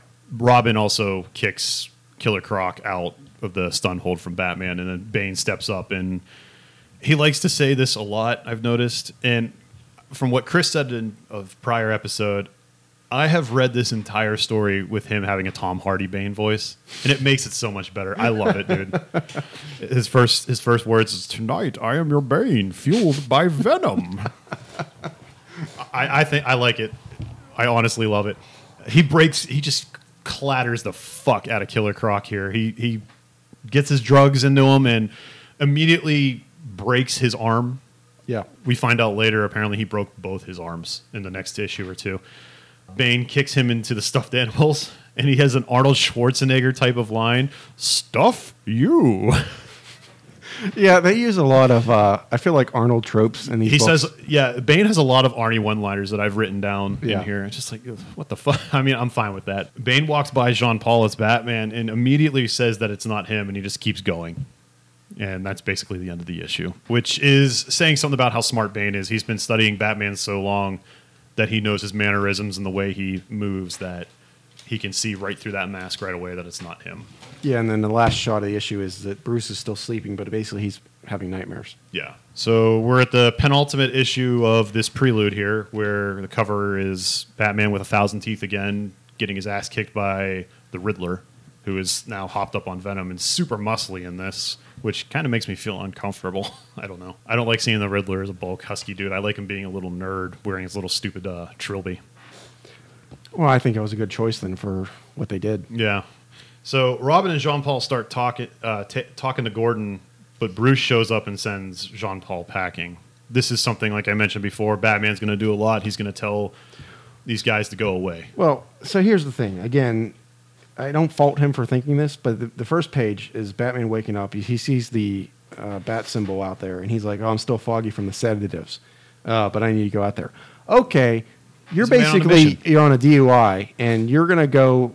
Yeah, Yeah, yeah. He's a man on a mission. yeah. Well, he's really. But stupid. he he shows up to tell Jean Paul to go away before they actually talk to Gordon, I believe. So yeah, he does. Yeah. Gordon gives Bat a riddle note, the the usual Riddler thing where he clips out letters in a new uh, magazine and then puts a riddle there. What crowns just one but beats a dozen? Bim bam bum, some percussion. I believe that's what it says. And did you did you even try to figure out the Riddler riddle, or did you just keep reading? Uh, I just No. kept reading because No. I'm. I I'm not- like to think I'm smarter, but sometimes the riddles, I'm like It but- frustrates well, you. The thing is though that We don't on know when that exists. Well, that when they solve the riddle, it's like, oh, it's because this building's right here, and it's the Thomas Wayne blah blah blah building. Like, well, I don't know that, so Yeah, how am I supposed to figure yeah. that riddle out? Some, Some, some, of his them are like you that. don't know the world, so it's based off of things that don't actually exist. Bane and crew are also now. It's not just Bird. Bane and his whole company, Bird, Zombie, and Trog, are all viewing this from afar. Bane is noticing that Batman is different and moving slower, etc. Like I said, just like last uh, last issue where he noticed that John Paul was not actually Batman, he's noticing that the Batman he knows is Batman is not acting the same, but is still Batman. If that makes sense. See, now that you say that, that doesn't make sense that he would know that because he would think that that was the imposter. If Well, maybe it's the things like I don't know the way he holds a fist or the way he puts his shoulder, don't know. body posturing. Maybe, it's I just, don't that's know. just it's the way of I, showing I how think smart Bane yeah, is. I, I agree, but it, it Attention to detail. He he, call, he also right. talks shit on Riddler, just telling Bird that he's dumb. He's, at least it has a chance to assess his mind. Batman and Bane says at least has a chance to well, assess his mind. here's my question. That Bird says something about, uh, but what about this new criminal, this Riddler? And I don't know if it's just that it's when he says this new criminal, he's like the one from today, or if he actually says new, is he has no idea who the Riddler is. they don't know. the- Remember, they came from Santa Prisca. Yeah, but So- Bird knew who Killer Croc was, and so my thing is that you would think they would Hmm. they would have done some research. He's acting like Riddler's completely new. Maybe So- maybe he is in this timeline because, like I said, this is post crisis. So Oh, I don't know. Okay, Yeah, this is only maybe six or seven years after Crisis, so maybe we haven't seen the Riddler after that. For all we know, I mean, we should we probably did, but he wasn't in the picture at the time. I don't know. Chalk it up to weird editing, I suppose. I, I guess they're just not that good at doing their But, research like they. yeah, I like. I like how Bane just calls Riddler dumb, and he's going to figure out the riddle before Batman and get there, which he does. And we find out that it's at the Belfry at Crowning Hall. It's a clock tower. That was the uh, answer to their riddle. So they're all on their way there. Robin also tells Batman about the Bane encounter. Bats gets mad and sends him packing. Essentially, he's just like, you know what, fuck off. I can do this on my own. I don't need your help. Get out. Which is now maybe the third time this has happened out of a total of I don't know forty-two. Yeah, again, I don't understand why he's doing this, but I, it, this is Bane, it's too dangerous. Yeah. But yeah, Bats figures out the riddle, but Bane gets there first and shoots him with a comically big needle gun, which is full of venom darts. which he uh, it's funny because he's got six Seven holes in this. and two of them weird- misfire, which is we- I, I know why they did it, but it Yeah. just looks it's just give him a freaking Tom and Jerry cartoon. just give him a trach gun with a, uh, a syringe and that's all you needed, not this Yeah. needle crap. But the Riddler was also wiring this place with explosives as well before uh, he's going to blow up the place at midnight if Batman doesn't get there.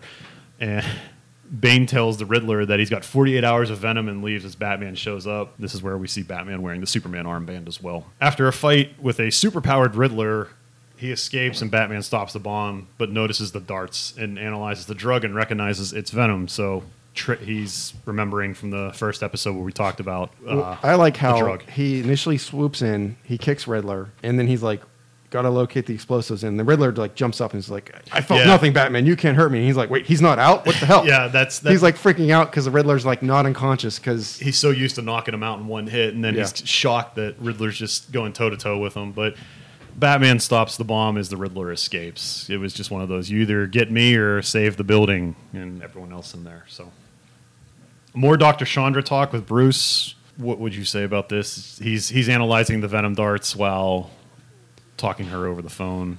he doesn't care about her conversation right now. It's Yeah, just like me. It's Yeah. just, I get it. He he needs to set up a, a relationship with Shondra. We do that, and then he passes out the bad computer. We get another riddle. It rises where it is low.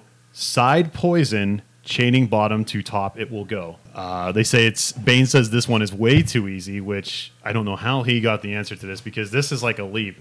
Side poison is actually Poseidon.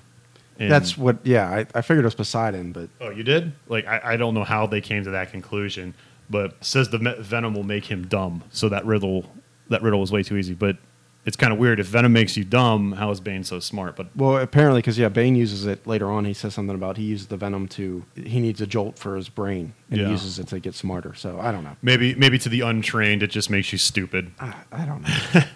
They, they you have to, I guess, expect our, uh, you know, raise the expectate or lower the expectations a little bit. Riddler, in a super convoluted way, like all his plans, he has a bag of poison tied to the docks out at Gotham, and the tide is rising. And when the tide comes all the way up, it'll wash the bag away and poison the fish. Who's this going to poison? and then poison the people because they're going to fish. They're going to eat the fish. That's like if I said, "Hey, let's go down to the freaking Monongahela River or the Ohio River, fish and eat out of it." No one is that fucking dumb. Well, no. Apparently, well, th- that's. I don't think it's that they're that dumb. It's just again, this is not Pittsburgh. Apparently, the fisher fishermen do eat the fish in Gotham City. His whole plan is basically a convoluted plan to poison the citizens through the fish. They're going to get poisoned by this poison. you It's- know. So, and again, like you said, the riddle. I'm like, It's insane. I'm like, he said when it's low, and it's talking about high tide. So either I'm not dumb or I, I don't know. it's it's insane. But Bat shows up and Riddler cleans his clock, and then Bane's goons show up and just base not basically they actually do gun down Riddler in, in well he's not in cold blood, but he straight up just gets shot several times by Tommy guns and assault rifles. Yeah, and then again, Batman's all stressed out about everything that's going on, but he's like, he sees them and he's like, get down. First off, he's in, I don't know how deep a water, so he's already waterlogged. He jumps at Riddler and tries Waist to save him, and he's like, too slow. Oh, I'm sorry. Were you all of a sudden faster than a speeding bullet? Yeah. Like, uh, again, the writing, it's, yeah, you're too slow, but A, Riddler's not dead.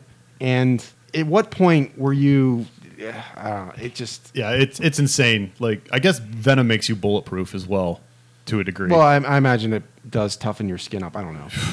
Uh, yeah, too slow to save the Riddler. You Yeah. were never faster than a speeding bullet. You're not Superman. Yeah, it, he but he gets Riddler out of the water and he gets the Riddle bag of de- fish death off the pier before, and it's like a little doggy bag. It's not like this big bulbous thing. It's like how is this small little bag that's maybe twelve ounces at most that could full, be full of something poison this entire river? He gets it out. And then Bane tells his crew that Riddler was too easy, and Bird suggests blowing out Arkham. Like he has the plans for Arkham Asylum, and they're like, "We got to think big now. It's time to cr- uh, crank it up a little bit. Which brings us to the final issue of this entire story, where the Gotham Armory still has just a couple guards, and Trog is literally control. Well, Wait, I'm sorry. Can we start this? this so this is Bash, uh, Batman issue 491. Yes. Which I actually think should be the first part of Knightfall, but apparently it's not. I I, th- I would say that the previous two issues should be as well. I'll, I'll also agree with that. But this is the beginning of Kelly Jones's Cover run, yeah. which is one of the best runs I think of a story arc in almost all of comic history. Yeah.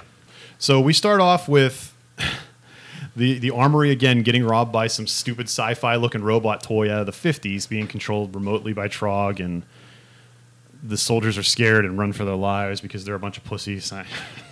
It's it's It's bad. It's it's yeah, it's goofy. Bane robs it blind with for he said they only got a few minutes so they grab rocket launchers and machine guns and all that, uh, which we will see Don't forget the stingers. Yes, don't forget the stingers, is what they specifically say. We cut to Robin cutting Jean Paul's hair, and he no longer looks like a fucking boob, essentially, because he had the long, flowing locks. That He gives him a haircut. yeah, he gives him a haircut. I I, I, I just hate the way Jean Paul looked prior. He looked so fucking dorky.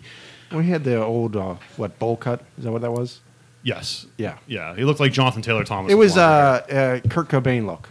okay. Yeah, I'll go with that. Uh, Like, if 'cause Jonathan I- Taylor Thomas fucked Yeah, Kurt Cobain. yeah. That's what their baby would look like. And and in between all that, Bird's basically saying they're trying to figure out who to free first from Arkham. yeah, they're planning their assault. and they're like, well, the Joker's the one you want to do. Yeah. And then so we also we also notice that John Paul's starting to get even meaner in general. More of an asshole. Bane breaks Joker out by using Bird's Falcon to carry a balloon with a bomb in it.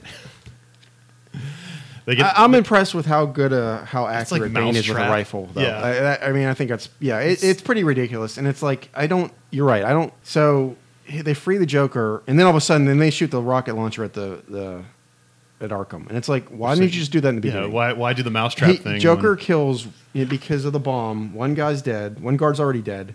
Then Joker kills another one, and then they shoot the rocket. And it's like, just do that from the beginning. The Yeah. bomb, yeah, the bomb was stupid. yeah, but I, I don't know. It was, it was kind of fun in a comic booky way, I suppose.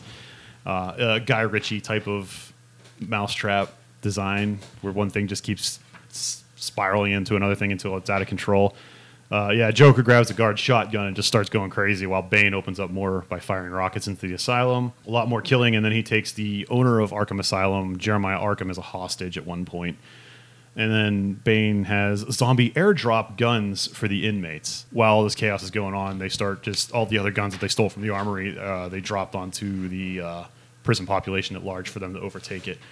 And Bath gets news of this and goes at it alone again. He refuses to let uh, Azrael and Robin come along. And he tries to save the day, but basically fails, I would say. Everyone gets out Two Face, Joker. Well, there's a couple key things here I, I think worth noting. Gordon's up on the uh, top of the police building with the signal. yeah. Then he gets summoned to the mayor's office or the mayor's mansion. Yeah. Batman's already on his way, so he already knows that there there's an issue going on there. Yeah. And yeah, he scolds them. The mayor becomes a key uh, component later in the story as well. Yeah. Uh, Joker He again. Mouse. Yeah, he does some kind of weird mousetrap thing with the. It's like something on a Saw, the movie And Saw. uh, uh, again, I'm not supposed to, but I'm really confused with the way this works. But he, yeah, rigs him up so that he's going to basically blow his own head off if he falls If- down. Yeah, he's like on his tiptoes. So if he gets down, if he gets down on his feet, there's like a string that'll pull the trigger and shoot his own head off.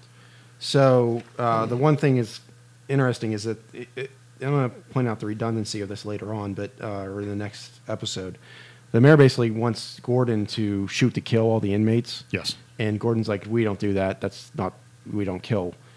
And so then it goes cuts back to Batman Arkham. He's doing whatever. He's beating up a couple of the lower end thugs, which I don't understand why they're in Arkham if they're just crooks. Because I thought the asylum was basically for all the psychos. Yeah. As soon as the Gotham police show up, unfortunately, then Bane lets loose with all of his other cronies, and they blow up every single cop car with more missiles. Yes. And then at this point, the rest of the inmates all escape. Batman frees Jeremiah Arkham. Then you're no now long tirade on the last page. Not a tirade, but Bane escapes saying, uh, "If I didn't want his blood by so Blood badly, so badly. I would uh, almost feel for him or feel sorry for him." And the last panel of this is Batman screaming at attention. Now, if it was just saying "yeah," that'd be one thing, but it's "nyar," like it looks completely stupid. He's just going "nyar." No one, no one yells like that. No one yells like that. If you go "yeah," that's one thing, but the adding of that end just makes the sound completely different and ridiculous and just a goofy way of ending this. And and that's the end. That's and then we go straight into Knightfall from here. And it looks like you have a trade with uh, some on, on this collection. It looks like some Oh, uh, art that they did for Bane. some sketches for Some- him. Yeah. Like that. It looks like one here where he has his mouth exposed is some type of like prototype for a sketch by Graham Nolan. Yeah. It just it just looks like the animated series version of Bane. It's just his nose and his mouth is exposed. So uh, that's cool. At least they put that in there. That was the prelude. Uh, what would you rate that out of ten? I don't know, maybe a six. That's that's what I got as well. As a I mean, six. like the, the thing that bothered me the most about this was the difference in the writing styles. And Chuck Dixon writes Batman, and, and again, this is just because this, is- I you know, I look at this and I'm just annoyed that Batman's like so stupid. yeah, You know, he just, it- it- you know, it's one- stubborn. I'd say he's more stubborn. Yeah, and it's just like, at what point, what, what, what's going on here? Why are you being like this? Because you're, Yeah. it, that's not like you. And Chuck Dixon writes him where he's exhausted, and it's more believable to the way I would want him to be. yeah, It's disappointing from what I thought. Uh, Like I said, it's been I never read the precursor stuff until this Yeah. now, and I'm not as. It's changed my opinion on a lot of this story. I still think the whole Knightfall thing is really good, but it's changed my opinion because I just don't like the way they set him up as being as weak as he was. Yeah. Um, the gauntlet he goes through is exhausting. Don't get me wrong, but it's just they. I thought that he was like. I remember reading something that he was sick or whatever, and it's like he's just like stressed out and all this other Yeah. stuff. Like Yeah. I'm going to say that a lot of this actually starts. His downfall starts with the death of Jason Todd. Yeah. That that that comes up. But that too. being said, I feel like again the prelude to Knightfall. It, it you could probably do a couple years before this, even though you know I don't know. I, I, I like I said, I don't have enough time to read all the stuff before this, and I Right. love I would love to be able to do that and see if there is actually a better start of the the downfall. But it, it was frustrating to read because it wasn't as exciting as I thought it was going to be. Yeah. I, I gave it a six as well. I really like the art for the most part. The Sam Kieth covers really did. A little nice addition, even if it wasn't the, all the interiors. The last three issues I think are really really good. Uh, fuck the headhunter thing. They were competent stories overall though. Like they didn't seem necessary. At least all the stuff in Detective Comics. But it was nice to at least get a setup of Jean Paul showing back up, and then I don't know Sleepy Time Batman and Doctor Kinsolving, who's going to become a major player later in this story as well. But yeah, I mean they were just garden variety, run of the mill stories with a good setup at the end, and fuck Headhunter, man, just fuck him. I Yeah, he uh, one of the worst yeah. fucking villains I've I've seen. So generic and The general is a better character than him. yeah, yeah. Like I just yeah he uh, that that whole story. I liked the plot device of like them having an assassin. It's just the way they wrote him and him thinking he's whatever, and he's like you're just a bum on the street, and Yeah. your It- it outfit's horrible. together, and yeah. yeah, it just it was bad. Uh, Chris is like I said, Chris is out on assignment watching a Steeler game, I think, or something. So I'll have to get his as well. But the average is a six for us on this altogether. Uh, we're running a little long, so I'll probably read this email next episode. But if you have any emails, Unfortunately, I feel like these ones are going to be because whereas the last couple stuff was more streamlined, yeah, these issues are going to be jumping all over the place because there's a lot of stuff yeah, that happens. Yeah, but we'll see how it goes. I mean, it's it's already running wrong, and this might be a long question, anyways. But I promise we'll read them next next episode, and you can email us at therunpod at gmail.com. That's gonna do it for us, unless you have any other final thoughts on the prelude, the prologue, the wild hogs to Knightfall. No, I think that no. no. All right, and until next time, uh, we will still try to figure out a sign off for this show. Thank you for listening. What's the Tim Allen? Yeah, that's a, until next time. wow, you stuck with the show to the end. This show is produced and edited by me, as well as those oh so lovely vocals were by me. Also, a special thank you to Kimberly Lee for the show art. You can see more of her work at kimberlyleeart.weebly.com. If you truly enjoyed this, please share it and tell a friend and vote us five stars on whatever podcast platform you use, as that would help us out tremendously. Thank you so much for listening.